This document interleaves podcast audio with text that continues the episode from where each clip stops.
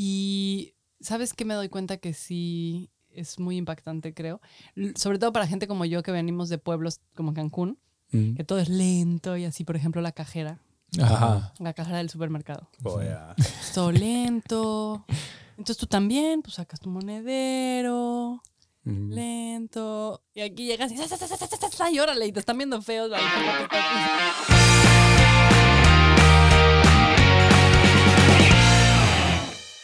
Bueno, ya, ya íbamos grabando de hecho cuatro minutos, así que bueno. Pero de todas formas hacemos la introducción y bienvenidos una vez más a este, su podcast Guten Tag, a un nuevo episodio, claro que sí, como en cada semana o cada dos semanas, esta vez hicimos una pausa más larga, nos tomamos un poquito ahí de, de descanso. Eh, mi nombre es Eduardo y conmigo, como en cada episodio, se encuentra Benji. Hola, ¿qué tal, Eduardo? ¿Cómo va? ¿Cómo va todo? Hoy Bien. tenemos una, Una invitada. una invitada, la segunda invitada del podcast, Paulina Lara Franco. ¿Cómo estás? Hola, gracias. Gracias por la invitación. La segunda invitada, guau. sí, sí, sí. Muy bien, muchas gracias. Disfrutando el verano, ¿no? Un poco. Sí, ya que cambió un poquito el clima. Primavera. Claro. Hoy sí. está haciendo poquito frío en comparación de otros días, pero ya no es invierno, ya no son menos, quién sabe qué tantos grados. Por, este- entonces. por eso corregí, ¿no? Como que disfrutando Sí. nuestra primavera. Ajá. Claro. Sí, bien. Y, y pues sí, tuvimos esta pequeña pausa. Yo estuve enfermo estas dos semanas, o sea, bueno, la semana pasada, no, antepasada. Vino un amigo de visita, salimos de Más bien, fiesta sí, y se enfermó. y me enfermé. Pero me estaban diciendo de que me había puesto muy pedo muy rápido y ya descubrí dos días después que era porque Exacto. estaba enfermo. Estaba Ajá, enfermo. sí, culpa de la enfermedad. Sí. Exacto. Claro. Y luego fuimos a un concierto, fuimos a ver a- aquí al Mercedes-Benz Arena. No sé si ubicas la banda Tool. Sí. Sí, fuimos a verlo. Ah, estuvo tú la hora, ¿verdad? Sí, Sí. sí, sí. Entonces ahí. Entonces ahí andábamos en la. mm, Ay, qué padre. Bueno, yo fui a ver a Dream Theater el lunes. ¿Ah, sí? Sí. ubican. Wow, claro que sí. Sí, es como. Sí, sí, sí. ujú. Órale. No, y lo padre es de que de este concierto es de que no dejaban tomar fotos ni video. Entonces eso como que te permite disfrutar del concierto y solo tú sabes qué pasó ahí. Y no es como que... eh, es como una experiencia que se queda en- contigo. Sí. Entonces eh, fue, fue bastante, bastante chido. Y... Y ya por eso no pudimos grabar y por eso. este, Ah, sí, se enfiestaron con los conciertos. Sí, sí, sí. Y bueno, bueno, empezando con nuestra invitada, ¿por qué no nos dices para que la gente te conozca eh, quién eres, qué haces y, y por qué lo haces? Muy bien, Paulina Lara, Paulina Lara Franco, ahí me encontrarán en muchas redes diferentes. Y bueno, yo me presento hace mucho tiempo ya como comunicadora y performer. Descubrí que no tenía que pelear, que estaba bien ser comunicadora slash marketer, hacer un trabajo de día Ujú. y ser actriz por la noche o los fines de semana, performer. Wow, qué Ok. Entonces ya, o sea, yo llegó un momento en el que dije, ya soy como Batman, es fácil decirlo así y ya dejar de pelear de, no, solo debo ser artista y no, dejarlo de más. Porque siempre he disfrutado mi trabajo de día, siempre he estado haciendo cosas, sobre todo en internet. Ujú. Ujú. Eh, pues sí, como que mi carrera empezó a ser así content marketing, aunque no se llamaba así en su momento, ¿no? Ok. Entonces empecé a hacer mucho de esto con blogs, contenido para internet, trabajando siempre en comunicación, porque es mi carrera, mi primera carrera, ciencias de la comunicación. Y siempre Ujú. trabajando en eso y siempre me encantaba el teatro y hacer cosas de teatro o baile Yeah. o estar metida. Y claro que también a la par estudiaba eso con masterclass o haciendo cosas. Y después también mm, sí me certifiqué, ¿no? O sea, tengo mis certificados y Yeah. mi maestría es en teatro. Órale. Entonces Wow. siempre, siempre fue como, tengo las dos cosas, como que ya no voy a pelear, porque claro que algún momento era como, ya, yo solo debo ser actriz y dejar todo lo Ujú. demás. Y como que me di cuenta que no, o sea, que no tenía por qué ser así, que estaba muy agradecida con mi carrera de comunicación. Y a veces así. es chido tener de todas formas como una segunda identidad, como, como para, por ejemplo, ahora con lo del podcast, o sea, soy eh, techie o tech lead de día, pero podcaster de después Ajá, trabajo. y sí. como que para, para, para que también no, no sea el trabajo lo que te define. Así que, ¿qué eres? Eh, ingeniero o abogado. No, pero ¿qué te define? No, y ya, ok, soy músico, me gusta hacer música o me gusta hacer esto, ¿no? Entonces como que tienes, Claro. no, tu trabajo no te define, sino hay algo más. ahí. Algo más. Y es Ajá. que sí, creo que es muy difícil por muchas razones, ¿no? Eh, es decir, siempre uno empieza a trabajar y sí, como gran parte de tu vida estás trabajando, como que eso te define hasta cierto punto. Exactamente. Pero sí, es verdad que es encontrar como estos caminos y claro, si a veces no te vas a decidir porque eso que te hace tan feliz, que puede ser tu hobby o cualquier otra cosa, te va también dar dinero, pues de alguna manera sí seguirlo haciendo muy, muy importante, o sea, como fuerte, como dices, y que sea algo que sí te defina también. Claro. Sí, sí, sí. Y claro, ahora pues ya le agregué a ella la faceta que soy mamá también, ahora, bueno, hace dos años que hice mamá por primera vez. Ok. Y, y ya, bueno, ¿por qué estoy en Alemania? Pues, ay, ¿quién no? ¿Quién no se enamora? ¿Quién no se enamora de el dativo y el acusativo? Claro, tan, tan bonito. Sí. Amor por Exacto. el idioma. no. ¿Lo estás aprendiendo o ya lo agarraste o ahí vas? ¿O cómo, cómo va eso? Bueno, yo siempre digo, al alemán ya lo tengo dominado. Ahora falta aprender el idioma. Me enamoré de un alemán, me enamoré de un alemán, entonces Ah, claro, ok. por eso estoy por acá. Y del idioma ahí voy. Yo, mira, estoy certificada B2. Ujú. Ok, B2 ya es ya te decente, comunicas, ya- ajá, Sí. ¿Quién Ya, más que Benji? sí, ya, ya. Por mucho. ¿Y por qué tú estás en el pollito chicken? Sí, no, yo soy como A, A1, A2. Hello. Hallo, Ein Guten Bier, Tag. Ya. Sé decir el nombre del podcast, entonces. Y pues, ya. ahí es Y auf suficiente. Wiedersehen. Ah, sí, sí, sí. Sí, que sí. No necesito más. Sí, es difícil, es difícil alemán. O sea, yo estoy certificada, pero sé que todavía. O sea, yo siento que no soy un B2 así bien. O sea, Ok. como que el papel lo dice, pero. Pero no, sí. O sea, me puedo comunicar bien, entiendo muy bien. Y claro, de ahí ya es un poco la, la onda de la declinación, que todos sabemos, sus Ya. oyentes lo saben, que ahí hay que poner mucha atención y, y ya se complica un poco. Y bueno, cada uno Entonces te lo que trajo, el amor te trajo para estos rumbos. Sí, exactamente. El amor me trajo para acá, no el amor por el idioma. Los que se lo creyeron. No, pero bueno, estoy muy, estoy contenta. Pues fue una aventura, porque claro que cuando decidimos venirnos para acá, yo no hablaba nada de alemán. Ya. Y así con el MIA 1, como que empezamos así de, ok, de cero a. Se conocieron en México entonces. Nos conocimos en Londres. Mm. Ah, ok. Ajá, yo estaba estudiando y él también hacía un proyecto. Y entonces, bueno, nos conocimos por allá. Llegó el momento de regresar a México, porque como muchos estudiantes latinoamericanos se nos acaba y nos tenemos que regresar. Sí. Sí. Les pasa, creo, los que vienen aquí también a veces. Ujú. Y entonces después él fue a México, allá estuvimos un tiempo, vivimos un tiempo y siempre estaba ese gusanito de hay que regresar a Europa, hay que regresar a Europa. Y entonces, ¿En Pues dónde estaban dijimos- viviendo en México? en Cancún. Ah, ¿Por qué bueno. quieren regresar a Europa? Sí, exacto. ajá. Pues ahí, vi- o sea, yo veo O que sea, muchos de aquí se van, por ejemplo, allá a Tulum, ¿Qué- o quieren a vibrar alto, ¿no? Bueno, es que Cancún es una ciudad muy interesante. Tulum y como que Riviera Maya y todo esto es distinto, como que es más hippie todo y muy como Yeah. igual, aunque también tiene este fenómeno de la ciudad es una cosa y la parte turística es otra. Yeah. Y Cancún es muy obvio en eso, o sea, la ciudad como tal es hasta fea, aburrida, no sé, o sea, yo la quiero mucho, ahí crecí, ahí estudié, mis amigos están ahí, o sea, es Cancún, yo soy de Cancún, así me defino Ah, ok. porque desde los 10 años nos fuimos para allá, o sea, cuando yo tenía 10 años. Entonces yo crecí en Cancún, o sea, cuando me preguntan de dónde eres, de Cancún. Entonces la playa te hace falta aquí, ¿no? Sí, obvio, pero tampoco creas que viviendo en Cancún todo el tiempo estás en la playa. O sea, obviamente estás en la ciudad, que es más como un pueblo en realidad, Ajá. y le falta mucho como de pronto cosa cultural y tal. Siempre hay movimiento, siempre hay movimiento. Los artistas están haciendo mucho. Saludos a la banda artista. Los artistas de Cancún son muy buenos, hay muchísimo. Siempre están haciéndose muchos esfuerzos, siempre hay movimiento. Pero claro, de pronto faltan como esos apoyos más grandes, que lleguen más becas. O sea, como que mucho de esto llega a la Ah, capital del estado. Sí, es que se enfocan mucho en el turismo, yo creo, en esa parte. Y dejan como de lado toda la parte que es eh, educacional, tecnológica, este... Sí, y te, te sorprendes de pronto que con ciertos desarrollos, así los hay, ¿no? O sea, claro que hay, hay empresas importantes que han crecido, hay una startup en la que trabajé un tiempo que, pues sí, ahora también ya, ya la compró otra empresa un poco más grande, o sea, como que sí, sí pasan cosas, pero es verdad, o sea, de pronto es la gente ubica Cancún como turismo y ya. Sí. y como que todo lo demás, como que siento que le falta más impulso de pronto, pero sí hay.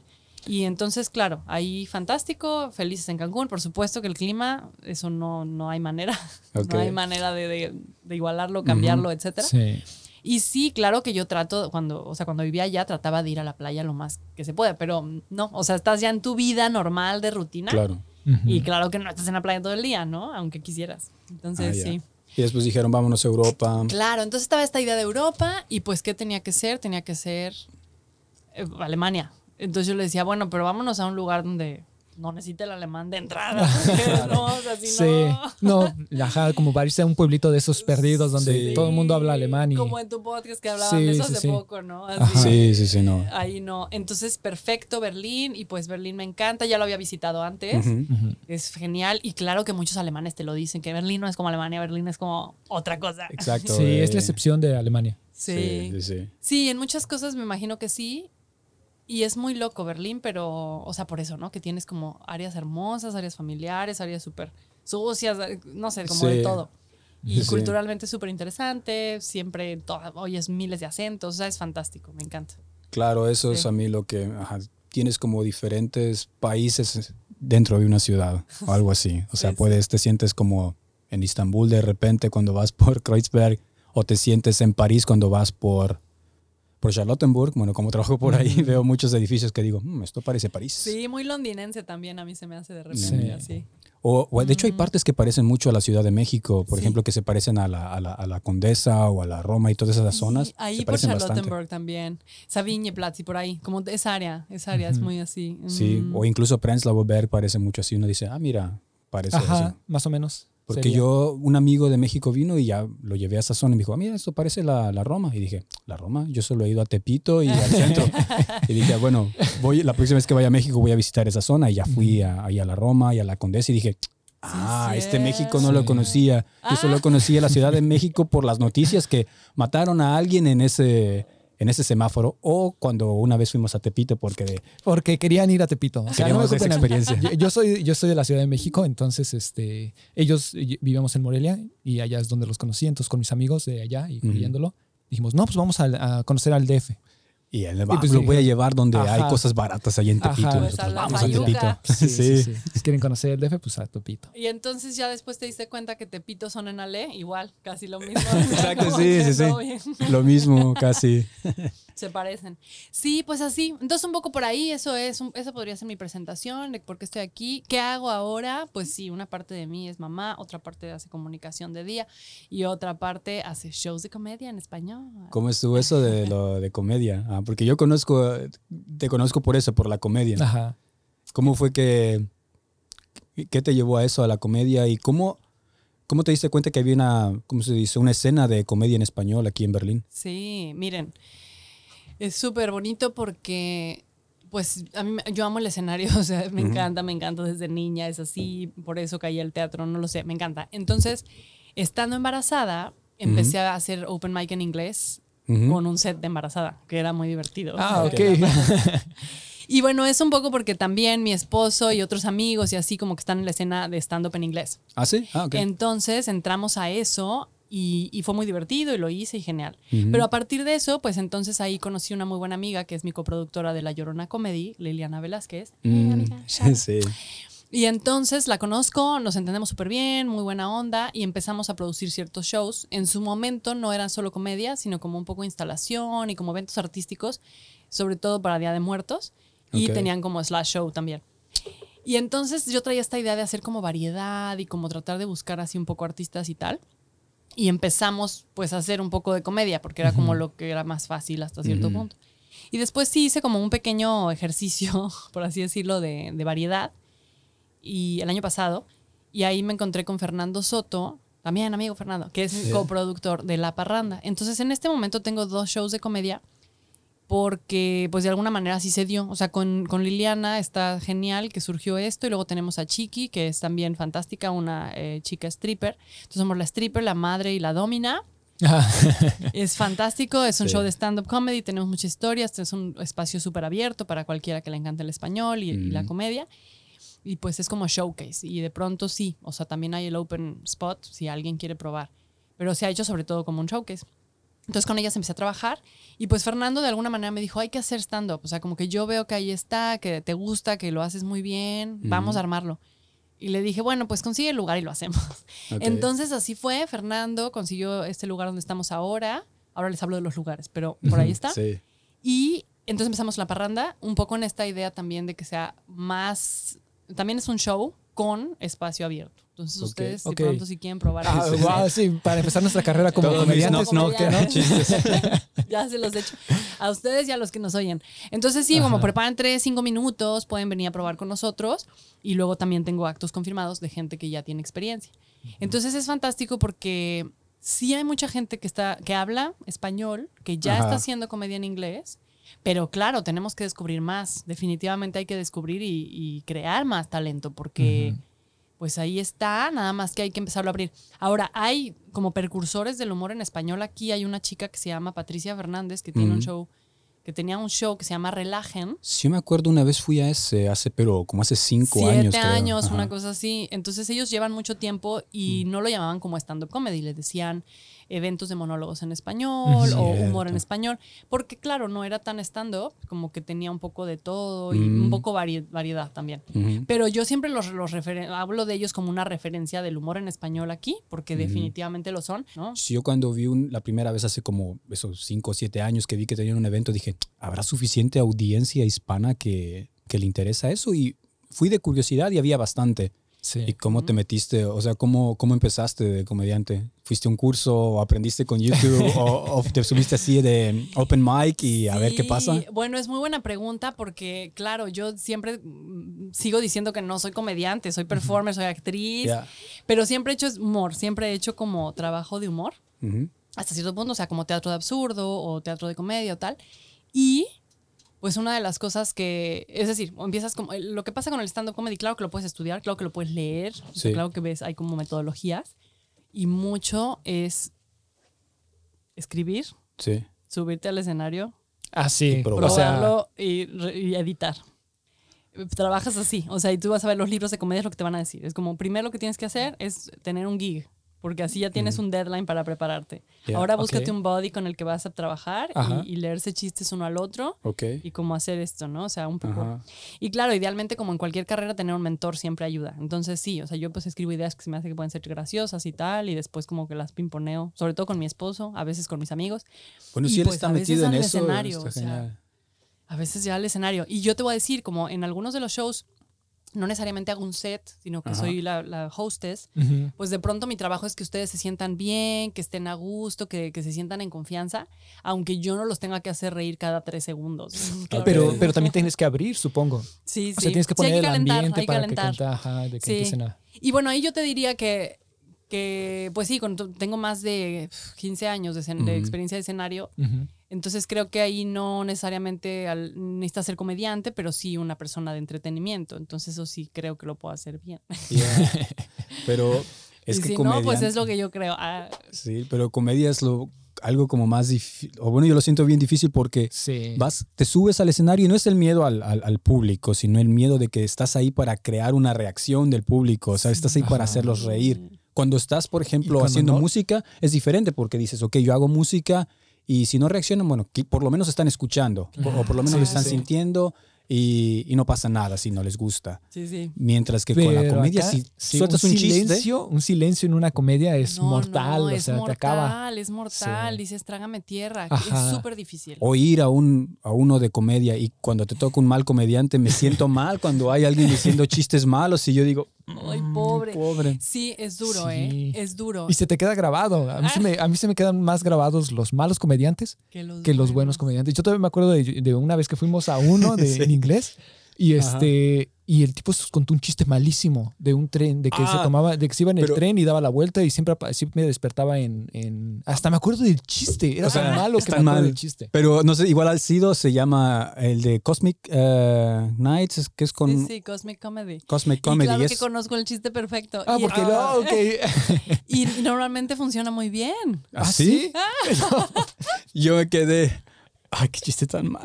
El No, de- y me quedé dormido. Y la Y audiencia de repente- no reaccionó tampoco. No, no, nadie. Es que, Ok. o sea, Y luego es, es escocés. la hora, yo yo creo. no de qué tan borrachos estén, porque o estemos, porque a mí no o ha aprendido a contarlo mejor, quizás. O sea, porque o no sé, si porque- lo ¿a escuché poco? yo y lo O sea, escuchaste tú, lo cuenta muchas veces. él- él es uno de los productores más importantes de la ciudad. Sí creo, ¿sí? sí creo. De hecho, Es nosotros el sabíamos. productor de Cosmic Nosotros y es fantástico. O sea, Ajá. es decir, como Business Mind es fantástico Mm. y en el escenario, pues sí, yo lo he oído pocas veces, pero claro que conozco ese chiste. Por Sí, sí, sí. Porque nosotros me, acor- eh, me acuerdo que me, me mencionaron alguien que estaba ahí, que sabía más o menos, me decía, él es el que, el que organizó todo el evento. Y yo, ah, pues con razón, es que le dejaron a- actuar. Claro, como que le tocaba ya de. Y tiene un bueno, acento bien sí. fuerte escocés. Eso También, sí. que a veces no se le entiende. Él estaba hablando y estaba diciendo, I was in my house, and then it was a snake on my house. Y, y todo así como que, Ah. a snake on my house. Y todo así como, ¿qué, qué, qué- qué es un Ajá. sneak y qué es un host? y iba, sneak, a sneak. You know what a sneak is? Y después alguien dice, ¿a snake? Yeah, a sneak. Y nosotros, "Oh, ok, no se le entiende el acento. Claro. ok, pero entonces sí. tal vez faltaba más ambiente para que fuera más gracioso. Mira, yo te voy a decir que son muchos elementos así que pasan de repente en los escenarios. Sí, es verdad. El chiste, el chiste tiene que funcionar. Y sí, si no funciona unas tres, cuatro veces que está mal. O sea, es así. Pero también hay veces que hay, hay noches que, que también hay dices, ¿por qué se rieron de eso? O sea, Ajá. y, lo, y lo disfruta la banda, así que dices tú, ok, era solo un tag, ¿por qué se rieron? No sé. Y hay veces que tú tienes un chiste que crees que funciona muy bien y funciona tal vez dos veces, pero después deja de funcionar. Ujú. Entonces como que sí hay algo ahí que o no estás pronunciando bien o el wording, o sea, hay algo que ya no está O el- funcionando. el- la forma de actuarlo. de- Algo, sí, ajá. y entonces ahí es donde viene el trabajo de edición y, y por eso es un trabajo que se hace, pues sí, lo más que puedas es eso, escribir, probar, editar, escribir, probar, editar. Ujú. Y, y muchas veces la audiencia dice, oye, ¿qué onda? Va a haber rutinas nuevas. Y yo les diría que no siempre tiene que esperar rutinas nuevas. Digo, también la gente que le gusta consumir stand-up comedy sabe que algunas, algunos de los que llevan 30 años repiten el chiste hace 30 años Sí. porque saben que es el mejor de todos o que lo deben repetir. O hay gente que espera ese chiste. O sea, va al, al special para oír otra vez el chiste. Así. Entonces, digo, eh, yo creo que depende mucho también cada artista cómo lo quiere hacer. Y yo creo que los artistas no debemos tener esa presión de que cada show tiene que haber una nueva rutina, porque a veces tu misma rutina la vas a estar simplemente, pues sí, trabajando, son como estos detalles refinando. finos, refinando, exactamente, poniéndole esos detalles finos para que quede mejor, agregándole Ujú. tags, actuando mejor quizá, o sea, como cosas. Ay.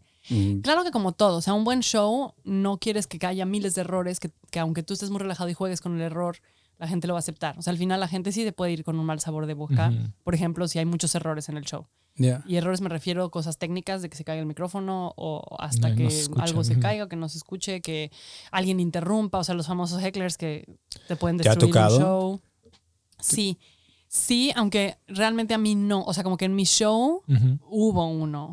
Y pues sí fue como duro, como eh, bien, o sea, el chico que estaba en el escenario lo manejó bastante bien, pero sí siento que como que puso un ambiente un poco tenso en, en la audiencia. Sí, a mí me pasó también una vez que fui al... ¿Conoces también este, el de We Are Not Game Used? Ese, ese me gusta mucho. Eh, y Martes, ¿verdad? ¿O era lunes? Martes. ya me Eh, acuerdo. no. Yo iba tiempos pre-pandemia, pre-familia. Eh, y también ahí a veces llegaba a tocar de que alguna persona llegaba a gritar, That's sexist. Y ya era como que el, el, el, el, host host trataba ahí de, de moderar, de tirar chistes de regreso Ujú. hasta que le hasta que hasta el final le dijo mejor puedes este puedes retirarte por Sí, pues es que si no vas a aguantar el humor y es difícil ahora, eh, estos tiempos de hoy en día también son, son un poco difíciles para, para ciertas cosas. Hay, mm, ay, ¿cómo se llama? Bueno, hay muchos comediantes, sobre todo de Estados Unidos, que es donde creo hay más esta onda de que, ay, no, hay cuidado y no sé qué, Mm. cuidado con lo que dices. Y se habla mucho de que incluso las universidades, o sea, como que viene esa crítica muy de gringa, pero creo que sí es un poco global, de que incluso las propias universidades banean o, o, censo- o sea, están censurando y tal. Y lo que dicen muchos comediantes es como las universidades eran los lugares perfectos para los comediantes porque es donde estaban las mentes más libres, más críticas, más tal. Pero si ahora vas y la propia universidad es la que te va a decir, ay, no, no se dice, no sé qué. Entonces, Sí. bueno, es- Oh. son temas complicados. Yo no te voy a decir que no. Ahora ya corres sea, el riesgo de que te golpeen en el escenario. Sí, sí, sí, no. Y ahora viene y te da un cachetadón ahí. Sí El humor alemán. Yo nunca lo he entendido el humor alemán. O sea, Ah. no- me han tratado de explicar chistes. O sea, me han dicho chistes. Me los han traducido. Me los han explicado. Y no los encuentro graciosos. Que si te lo explican. Pero no sé si es por el. Ajá, bueno, dicen que un chiste que te explican no es gracioso, para empezar. Exacto. Pero no sé si es por esa falta del idioma, por esa falta del humor. Pero creo que en general el humor alemán es muy específico, es muy contextual, es muy de las palabras, no sé. no Es sé. muy inteligente. Ahora, yo tampoco soy la más versada en eso, pero sí te voy a decir que hay como diferentes referentes. Y por ejemplo, con la comparación de stand-up, creo que ahora ya hay como más comediantes que hacen tipo stand-up más como al estilo americano o al estilo que hacen, estamos acostumbrados.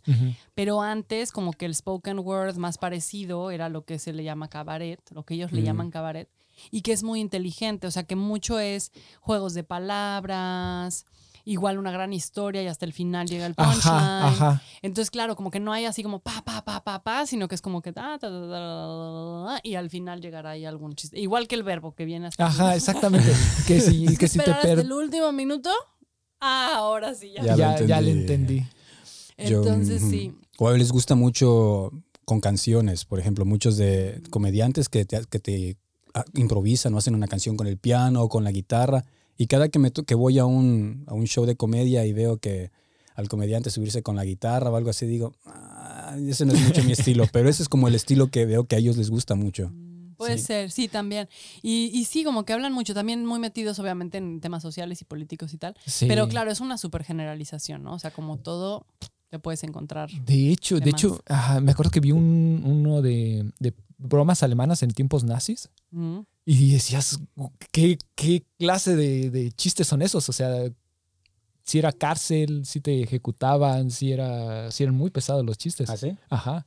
Y Sí. sí. es verdad, por ejemplo, o sea, el humor inglés es muy sarcástico. El humor inglés como que tiene mucho estas sutilezas y así, ¿no?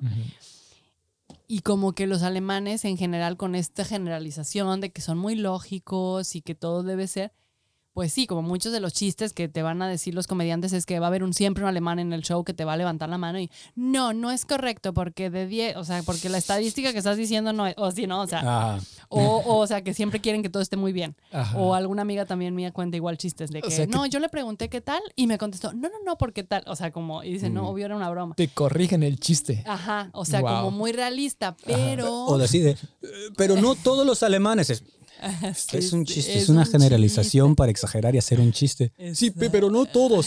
Sí. Y luego en nuestros shows, obviamente, hay miles de cosas de esas. O sea, todos los Mm. comediantes de alguna manera o criticamos a Alemania o a los alemanes o lo que sea, entre también nuestras propias críticas de nuestras culturas. Pero a veces, por ejemplo, mis amigos también, ¿no? El Fernando a veces, bueno, parece que no hay ningún alemán, así que vamos a darle. ¿no? y después ya me acerco yo al final y les digo, ay, no, yo sí los identifiqué, ¿cómo están? ¿La pasaron bien? Ay, no, pero es que sí, todo lo que dijeron es cierto, ¿no? O sea, así como Yeah. riendo y como diciendo, pues sí, Mm. algunas cosas. Y como todo, yo creo que, pues no sé, o sea, siempre hay excepciones a la regla. Eh, sí es verdad que nuestras culturas son súper escandalosas. O sea, nosotros hispanos, latinos, somos escandalosos, nos reímos, nos carcajeamos, o sea, somos muy así.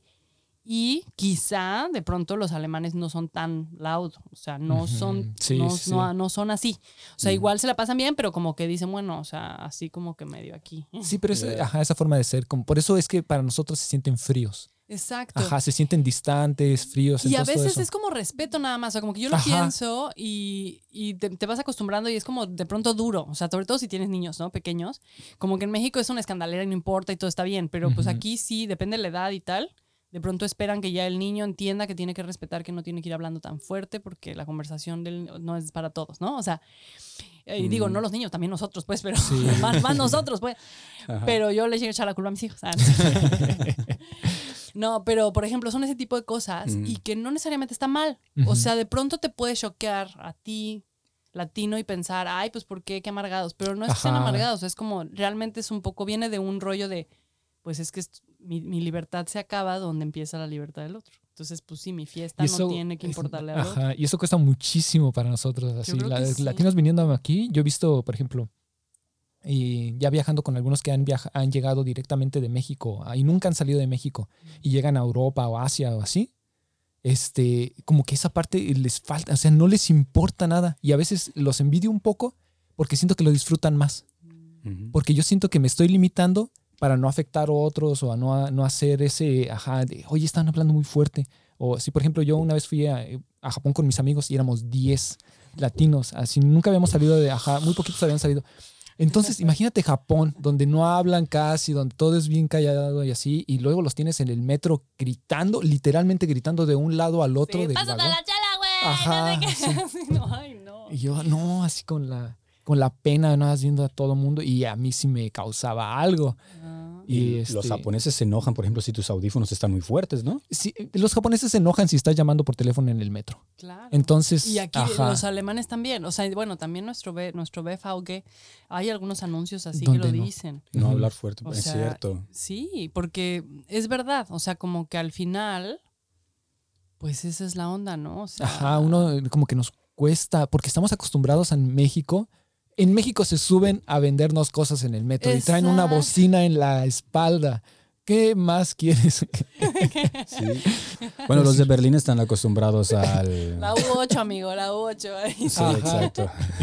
Al que se sube a vender el... Ay, ¿Cómo se llama? El- También hay algunos que suben Mox. aquí con bocinas en el metro. Sí, pero tal, tal cual. Pues a ver, yo te diría esa parte del escándalo, creo que sí es una. Y sabes que me doy cuenta que sí es muy impactante, creo. Sobre todo para gente como yo que venimos de pueblos como Cancún, Mm. que todo es lento y así, por ejemplo, la cajera, Ajá. la cajera del supermercado. Oh, yeah. Todo lento. Entonces tú también, pues sacas tu monedero, Mm. lento. Y aquí llegas y, y órale, y te están viendo feos al fila que estás viendo, de que si Sí. no pagas No. rápido y empacas rápido. Y antes había alguien que te empacaba en México y ahorita ya los trataron de quitar y todo. Allá pero no hay. Ya dijeron que era abuso. vez Ajá, sí, cada vez Mm. menos. Mm. Los movieron primero a, a- a personas de tercera edad Sí. y luego dijeron que era abuso laboral. Ay, sí, pues sí. Y no, pues pobrecillos, ellos sí ganaban, se gana bien. Yo llegué a trabajar de eso, ¿Sí? ganaba más que mis papás, ¿En te lo serio? juro. Porque un sueldito pequeño, pero las propelas, ¿no? No, te No dan, hay sueldo. No tienes sueldo de la pura propina. Pura Pura propina. propina, sí. Wow, pero no te y ganabas creo. muy bien, muy bien. La estrategia es cuando te pongan todas las cosas ahí, Ajá, no pagues. Tú empaca y no pagues. ok. Y ya que empacaste, ahora sí paga. Sí, Se te va a quedar viendo feo, pero lo que pasa es que si pagas, te va a empezar a echar las cosas del Del siguiente y dices, eh, espérate. Sí, sí, sí, sí. Entonces yo así como que me lo tomo en paco y ya que empaqué, Sí. ahora sí, pago. Sí, ni modo, te echan fuego todos, los que están en la fila y la señorita Ajá. o el muchacho, pero Y son muy rápidos. O sea, yo tengo la experiencia de ser empacador en México y aún así son muy rápidos los cajeros aquí. son muy rápidos. Sí, sí, sí. Claro, ellos no empacan, pero sí, es una, es súper rápido, es una locura.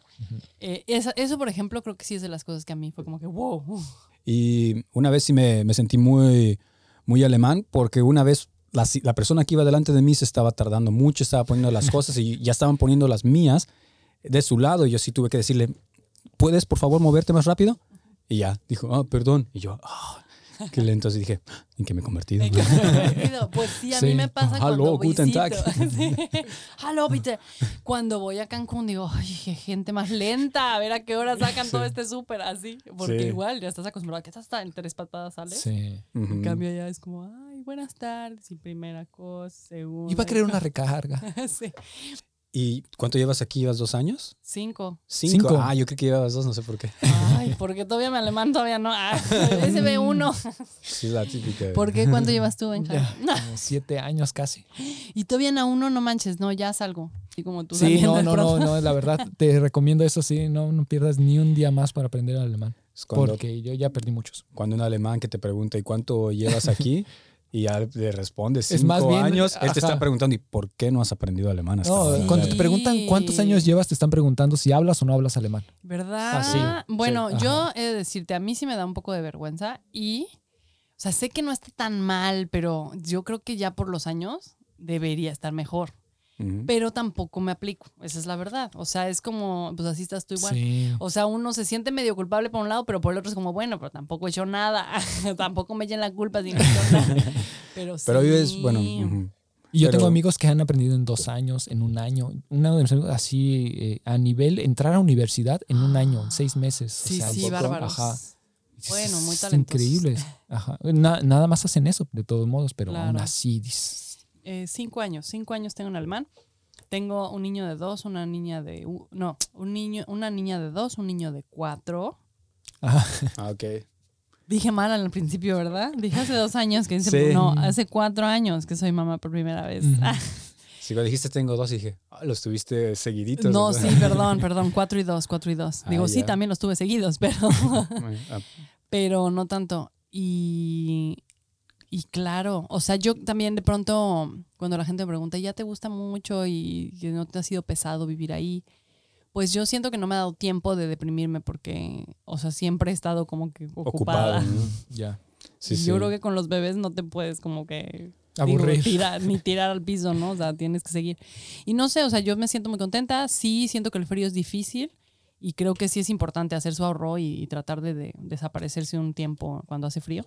Mm, Pero, pues bueno, no sé, me ha tocado un poquito de todo así. Pero ser, por ejemplo, mamá aquí en Alemania está, está muy bien, ¿no? También todo lo del Elternside y, y qué más, o sea, pues las ofertas que hay para, para niños, para hacer cosas, o sea, los Spielplatz, por ejemplo, para mí es genial, porque cada vez que voy a México con mi hijo es de, ¿a dónde vamos? O sea, el único lugar que se puede ir es al McDonald's para que juegue algo y, y si no, pues todos los, casi no hay parques como aquí. Y si hay, están bien feos con súper O oxidados. peligrosos. Peligroso, sí. Fíjate que eso sí, también fue una cosa muy bonita. El año pasado estábamos en uno de los Spielplatz y ya ves que hay unos así increíbles que tienen como grandes torres Sí. y esto es como para escalar y pero están muy seguros en realidad, aunque digo, son para niños más grandecitos, pero como sea. Y justo en lo que estamos ahí jugando, de repente llegaron dos personas así como con unos guantes de tipo, Ujú. pues sí, como los que es para construcción, ¿no? así de estos como de gas. Ajá. Ujú. Y estaban así revisando todo. O sea, estaban checando como que... Wow, o sea, sí les Y dan así, mantenimiento y claro. Y digo, sí, lo, lo sabemos, aunque nunca los hemos visto. Ujú. Es lógico que les da mantenimiento, porque si no, ya estarían destruidos después de tres años que, los, que vivimos ahí, ¿no? Pero esa vez me tocó verlos cómo estaban revisando y viendo que hacía aquí y tal, y como que viendo, pues sí, todas las, las diferentes esquinas o donde pudiera fallar, digamos, ¿no? Claro. Entonces, sí, tienes toda la razón. Yo creo que en México depende mucho la zona, como siempre, dónde está el parque y tal, pero aún así, ¿no? O sea, No, de todos aún en las privadas, aún en las privadas que hay mantenimiento mensual y tal, al rato los juegos ya están rotos y bueno, ¿y qué pasó? No, pues ya se rompieron y es como, bueno, pero el mantenimiento, ¿qué? Para eso se paga. Sí, Sí. Yo me acuerdo que también yo vivía en una este, unidad habitacional y entonces pues, el centro de la unidad hab- habitacional tenía un jardín y cosas así y había jardines en otras partes. Yo me acuerdo que me- no tenía, tenía prohibido ir a ciertas zonas porque pues, eran peligrosas dentro de una cerrada, o sea, era una unidad habitacional.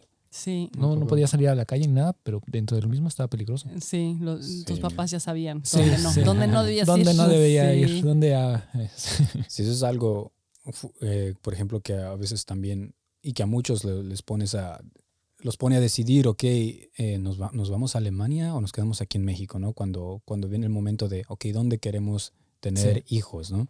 Porque quizás uno sí, de soltero o en una, o de pareja, pero sin hijos, uno dice, "Bah, pues improvisa uno y, y no piensa mucho en esas cosas, pero después uno piensa, pero ok, la, la escuela, la educación y la seguridad, ¿no? Para los hijos, uno piensa en Alemania, tú ves a los niños de 6, 7 años yéndose solos en el metro a la escuela, ¿no?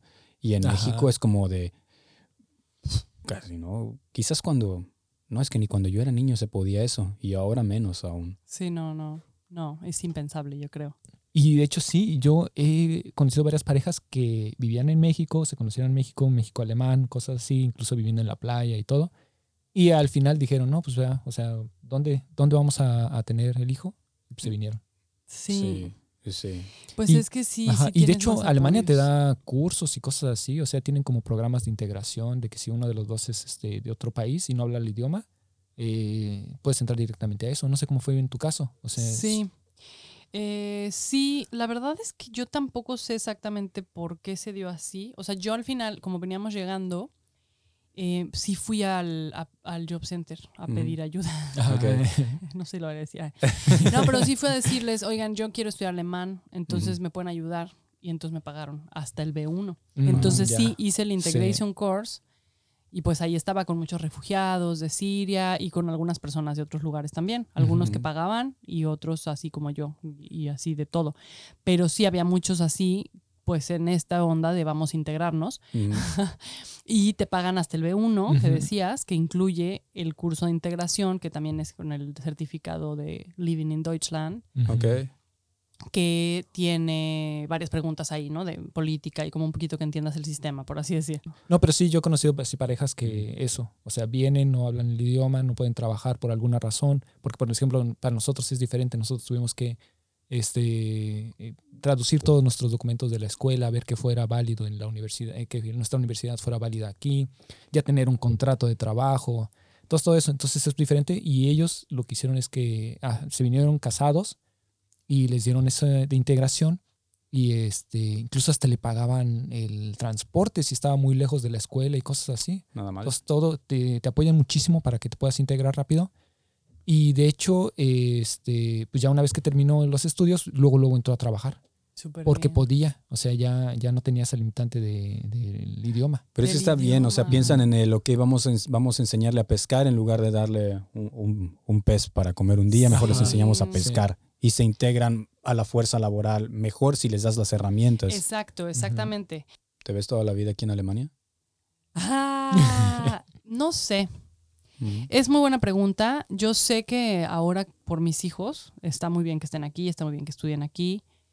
No sé, siempre está esa idea romántica de, ay, me voy a retirar en la playa. Pero también es verdad que nunca hay, yo también digo, nada es para siempre, o sea, nunca sabes, nunca sabes a dónde te va a llevar la vida, o, o sea, entonces no lo sé. O sea, claro que siempre también es esa idea así romántica de, ay, debería estar con mis hijos un año en México o algo así. Pero mismo he sí, pensado yo. ¿verdad? Pero son y también cosas mi que- jubilación en la playa también. Sí, ¿verdad?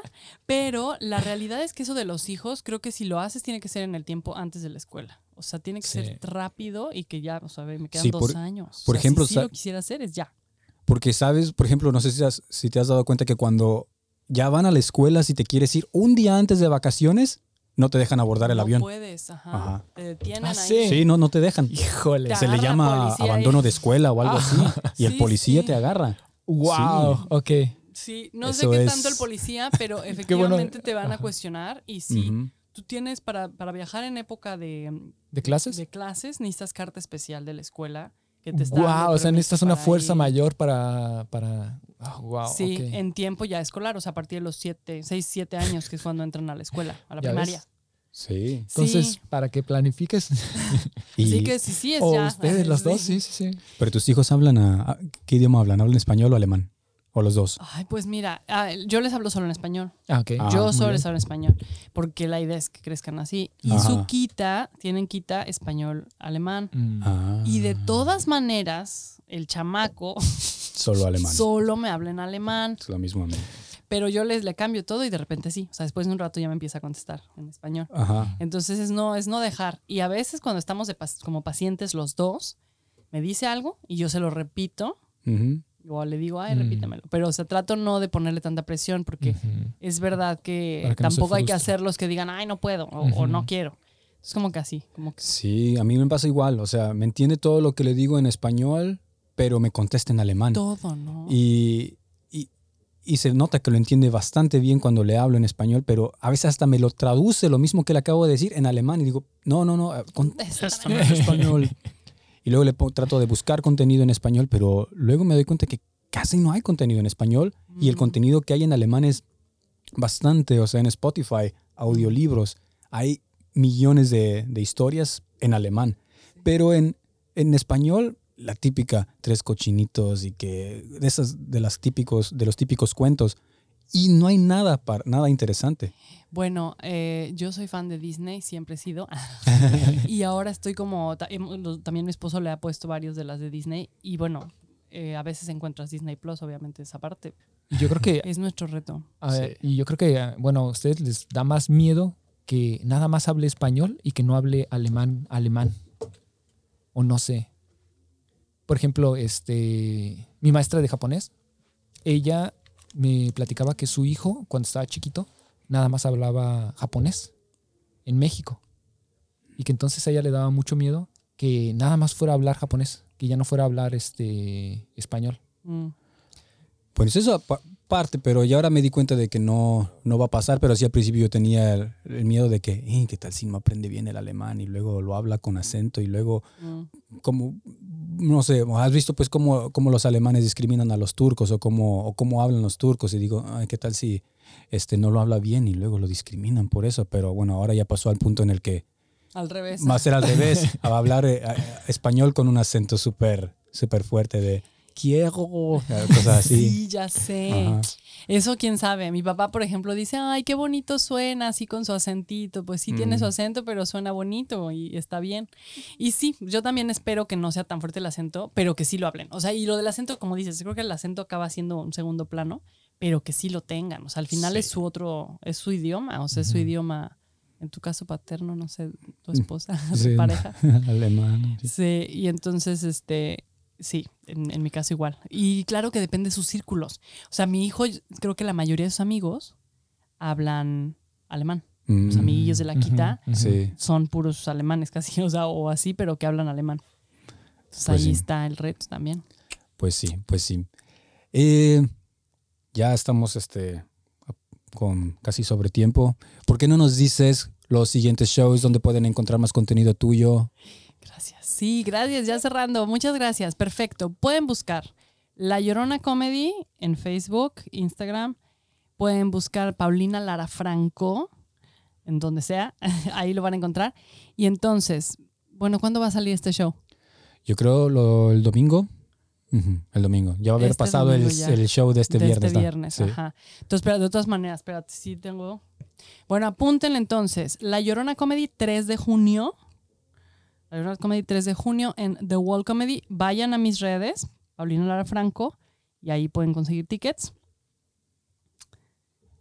Y la parranda es el jueves 14 de junio, me parece que cae. Entonces ya cerramos, ¿no? Muchísimas gracias por haberme invitado. Gracias, que siga creciendo el podcast. Muchas gracias, por venir. Seguro.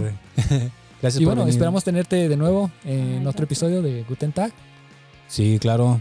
Fue un placer tenerte aquí. Y auf Wiedersehen. Auf Wiedersehen todos. eh. Adiós. Chao.